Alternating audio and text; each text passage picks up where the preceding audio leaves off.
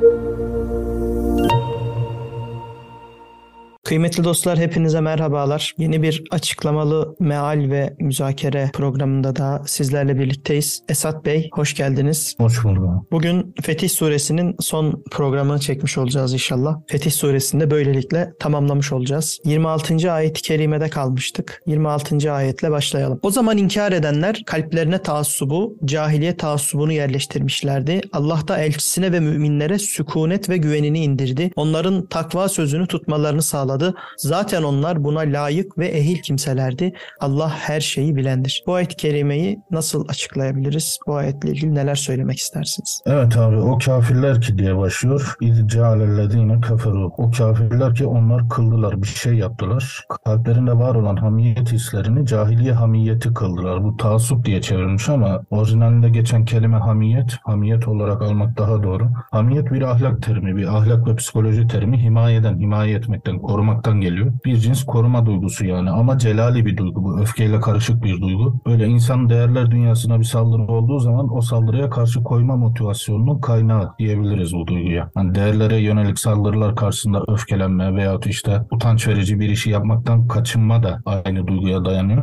Bu haliyle her insanda her zaman olabilecek bir his ama hani her insan için farklı değerlere karşı farklı derecelerde geliştirilecek bir his. Mesela putperestler işte atıyorum la tübel uzayı severler ve siz bu putlara söverseniz onların hamiyet duyguları kabarır. Veya işte vatanınızı, milletinizi, bayrağınızı seversiniz. Bu değerlere, bu değerlere yönelik sözlü veya fiili bir saldırı olursa yine öfkeyle karışık bir hamiyet duygusu geliştirir ve harekete geçersiniz. Diğer yandan işte ilkel kabile faşizminin temeli de bu duygudur. Kabileler arası dayanışma veya hemşericilik, benim köylüm, benim hemşerim, toprağım motivasyonları da bu duyguya dayanır. Diğer yandan burada bir adanmışlık da söz konusu. Böyle bir his her insana lazım zaten. Yani bu kötü bir his değil, nötr bir his. Bunu özellikle vurgulayalım ki yanlış anlaşılmasın. Herkesin az çok benimsediği maddi manevi değerleri vardır. Yani o değerlere bir saldırı olunca da bu duygu her insanda harekete geçer. Bu değer benlik de olabilir. Yani bir insanın gururuna, onuruna saldırırsanız yine harekete geçecektir. Ailesine saldırırsanız yine harekete geçecektir. Ait olduğu kendini mensup hissettiği gruba saldırırsanız, etnik kökenine saldırırsanız, parasına, puluna saldırırsanız yine aynı şekilde bu his harekete geçecektir. Sonuçta bu his fıtri bir his. Yani doğuştan insanın duygusal sistemine konulmuş konulmuş bir his. Başkaca pek çok hisler gibi. Ancak fıtri duygular genellikle belki de her zaman terbiye edilmemiş, nötr, genel bir halde konulmuştur ya hani insanın içine. Onu terbiye etmek ise insana bırakılmıştır. Hani o insana o duyguları nasıl terbiye edebileceğine dair bir bazı kullanım kılavuzları verilmiştir. İşte vahiy bilgisi, kutsal kitaplar, hadisler vesaire. Bu bağlamda bunları bir kullanma kılavuzu olarak alabiliriz. Bunun yanında bir de insana irade verilmiştir. İnsandan o kullanım kılavuzuna göre iradesini de kullanarak o duyguların terbiye etmeleri istenir. Terbiye edilmezse ne olur? İşte ortaya ilkel kabile faşizmi çıkar, ırkçılık çıkar, hemşerilik gibi mikro milliyetçilikler çıkar. Benim meslektaşım, benim devrem gibi durumlar çıkar. Hatta askerdeki devrecilik mevzusunu bile buna dayandırabilirsiniz yani. Bu duygunun terbiye edilmemiş yani vahyin talimatları doğrultusunda terbiye edilmemiş haline Kur'an cahiliye hamiyeti diyor. Taassup diye çevirenler olmuş. Kötü veya çok yanlış değil ama eksik kalabilir. Peki cahiliye hamiyeti ne demek? Hamiyeti anladık. Bir de cahiliye kavramı var burada. Cahiliye bildiğimiz cahil olma olma durumu. Fakat bu cahillik okuma yazma bilmemek, ilim irfan sahibi olmamak, bir tahsil görmemek anlamında bir cahillik değil. Bu zamanla anlamı değişmiş bir kelime. Kur'an ve hadislerde cahiliye kısaca hani Kur'an'ın getirdiği şuurdan, imanın kazandıracağı, kazandırması beklenen şuurdan uzak olmak anlamında kullanılır. Yani ortada bir şuur ve hal durumu söz konusudur. İçsel bir durum yani bu zihinsel ve ruhsal olarak aydınlanmış olmamak denilebilir. Çok kuru bir tabir olacak ama öyle. İşte iman hakikatlerinden yeterince nasiplenememiş vermiş. Diliyle kelime-i şehadet getirsin veya getirmesin, namazlarını kılsın veya kılmasın, dışarıdan bakınca ibadetlerini yapsın veya yapmasın. Bir insanın iman ve Kur'an hakikatlerinden, imanın kazandırması gereken şuurdan uzak olması da mümkündür. Buna da cahiliye diyebiliriz.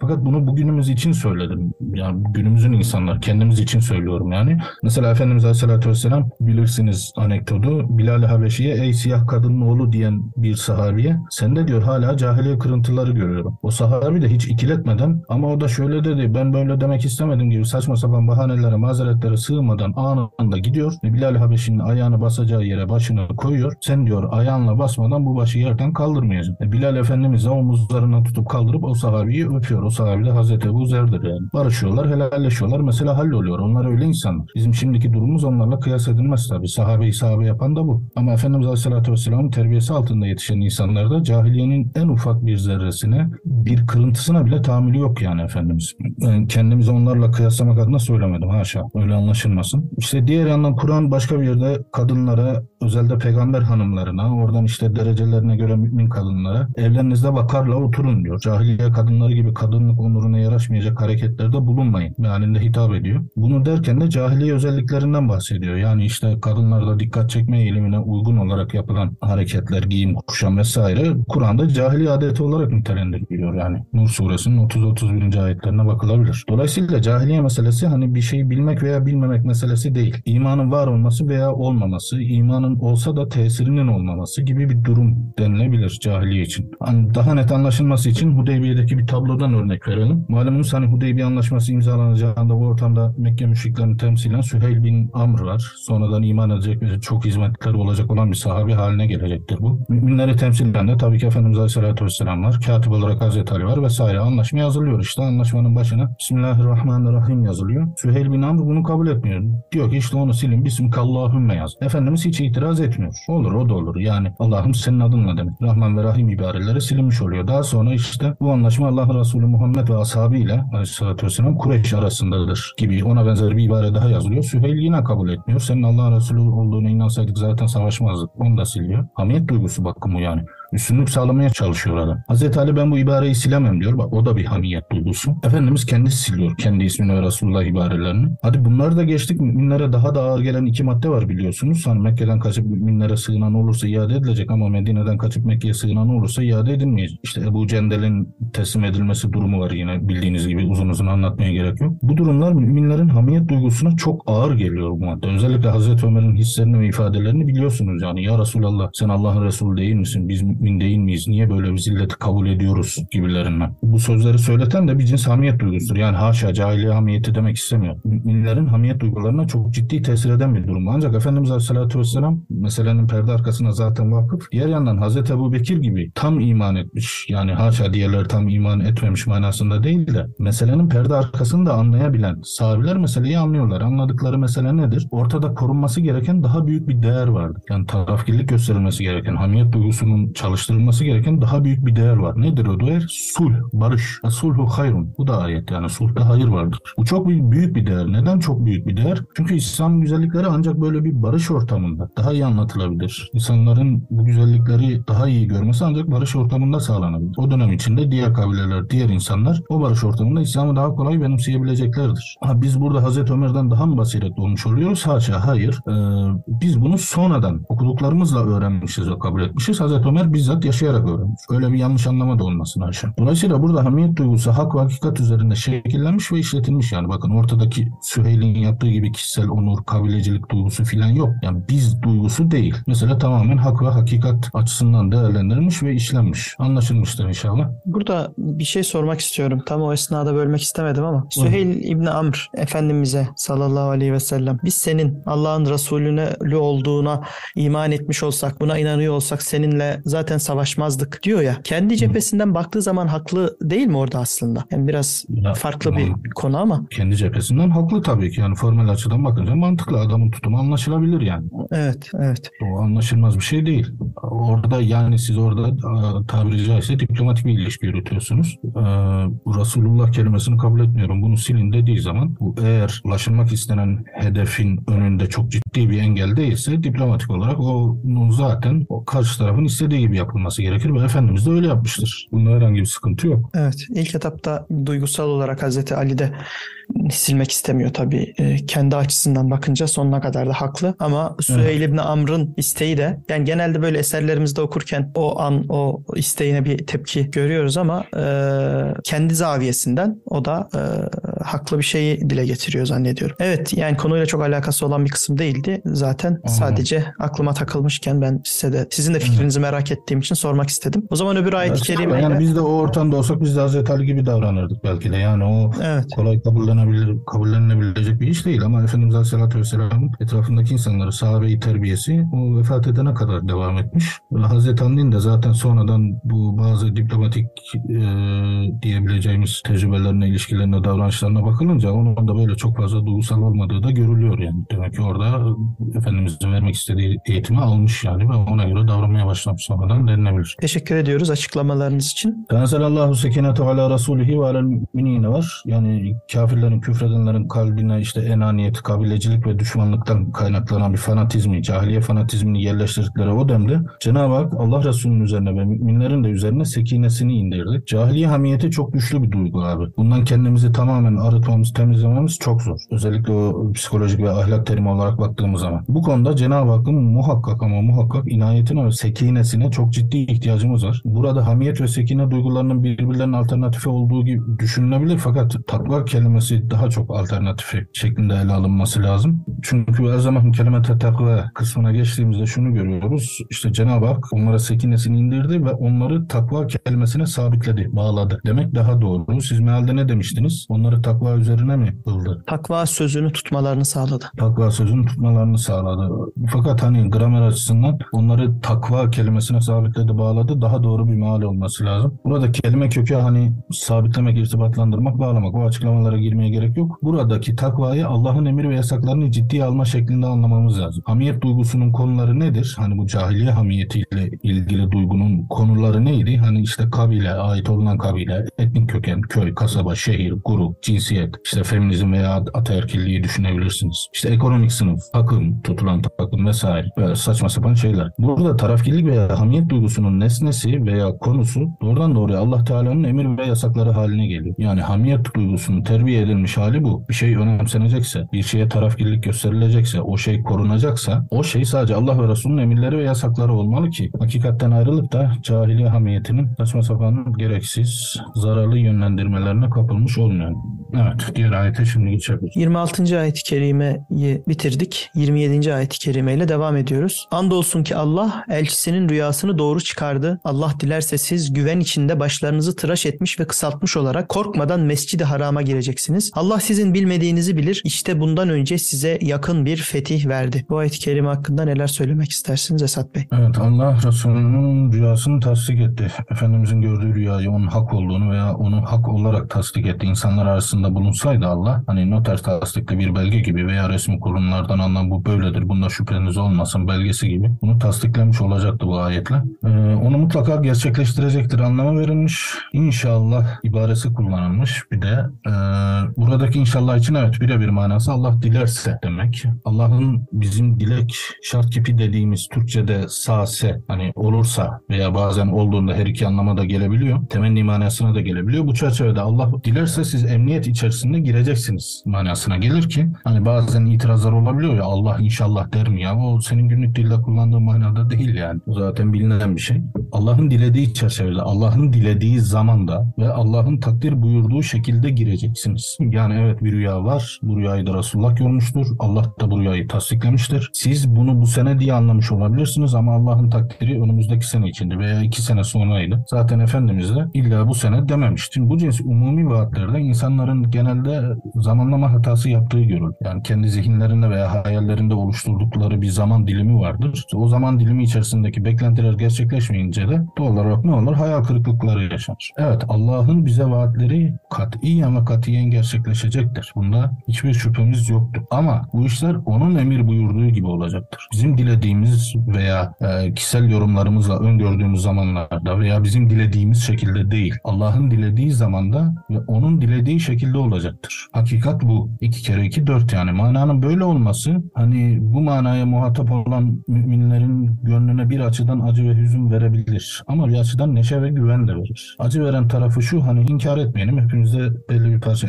enaniyet var. Akıl ve kalp sahibi olarak yaratılmışız. Hepimizde bir ene duygusu var. Ya bu mesele şöyle olsa daha uygun olurdu. Bu meselenin böyle olmasını tercih ederdik gibi arzularımız olabiliyor. Fakat Allah diyor ki hayır sizin istediğiniz gibi olmayacak. Benim istediğim gibi olacak. Yani duygu ve düşünce dünyanızı bir parça da buna göre terbiye edin. Alt metnini de e, buradan anlayabiliriz. Bu nedenle hani o işte o terbiyenin hızına bağlı olabilir yani belki de bilemiyoruz onun zamanlaması. Ayet devam ediyor tam bir emniyet içerisinde mutlaka mescid Haram'a gireceksiniz. Yani emelinize, hedefinize kavuşacaksınız. İşte kiminiz saçlarınızı tamamen kestirecek, kiminiz kısaltacak. Bütün bunları yerine getirirken de hiçbir korku da duymayacaksınız. Tam bir emniyet hali içinde olacak bunlar. Ama Allah sizin bilmediklerinizi bildiği içindir ki ondan önce size pek yakın bir zafer nasip buyur. Yani o Hudeybiye meselesiyle ilgili olarak. Bu yüzden Cenab-ı Hakk'ın vaadinde hulf etmeyeceğini, söz verdiğini mutlaka yerine getireceğini bilmek fakat bunun zamanlaması yapısı ve şeklini de yine ona bırakmak lazım. Yani meseleye bir bütün olarak bırakmak lazım. Onun bir bütün olarak bakmak lazım. Bir parçasına inanıp da bir parçasına inanmamak gibi oluyor aksi durumda yani. Allah sözünü yerine getirecektir. İman ediyoruz. Ama şu zamanda yerine getirecektir deme. Şu şekilde yerine getirecektir de deme. Allah vaadini istediği zamanda ve istediği şekilde yerine getirecektir dediğin zaman Allah'ın vaadine imanını bir bütün olarak ifade etmiş oluyorsun. İnşallah Cenab-ı Hak bu noktada da bizim duygu ve düşüncelerimizi terbiye etmemizi nasip eder.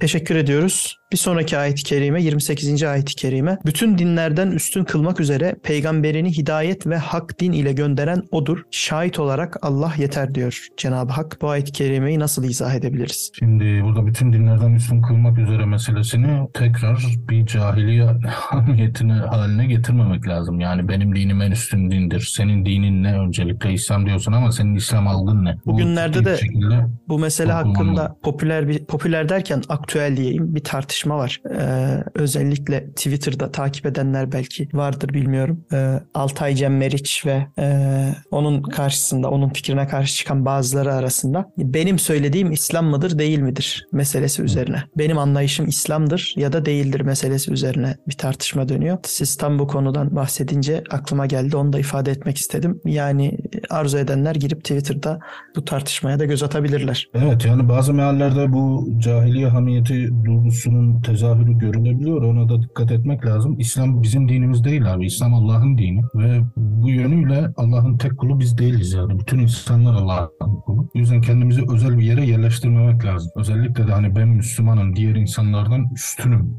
duygusunu bir cahiliye taassubu, bir cahiliye hamiyeti kırıntısı içine yerleşmemiş olması lazım. Bu çok önemli. Bu hatta şirki hafi yani gizli şirke kadar gidebilir bu. Buna dikkat etmek lazım. Evet Allah katında Müslüman tırnak içinde Müslüman diğer insanlardan daha kıymetli olabilir. Fakat burada bir de kendini diğer insanlardan üstün görmemek de İslam'ın önemli şartlarından birisidir. İslam sadece beş tane şarttan birisi değil yani. Bir ikincisi Müslüman ve mümin tanımlarına dikkat ederek konuşmak lazım. Uzun mesela ayrıca konuştuğumuz. Bir de abi ekstra Hazreti Ömer bile Müslüman mıyım değil miyim acaba diye bir korkuyu içinde taşırken İslam devletinin evet. halifesiyken bunu biliyoruz. Evet. Acaba ben münafık mıyım değil miyim? Münafık listesinde adım var mı yok mu diye bu korkuyu içinde taşırken bizim kendi imanımızdan çok net bir şekilde emin olmamız da çok doğru bir tavır olmayacaktır herhalde. Diğer insanları cennet ve cehenneme layık görmek kadar kendimizi de cennete layık görmek de çok sıkıntılı bir durum. Bu kibrin bir yönü hatta ucup ve riyaya doğrudan dahil olur. Hazreti Ömer'in yanında işte Süfyan-ı Sevri miydi? İsmi tam hatırlamıyorum karıştırmış olabilirim neyse.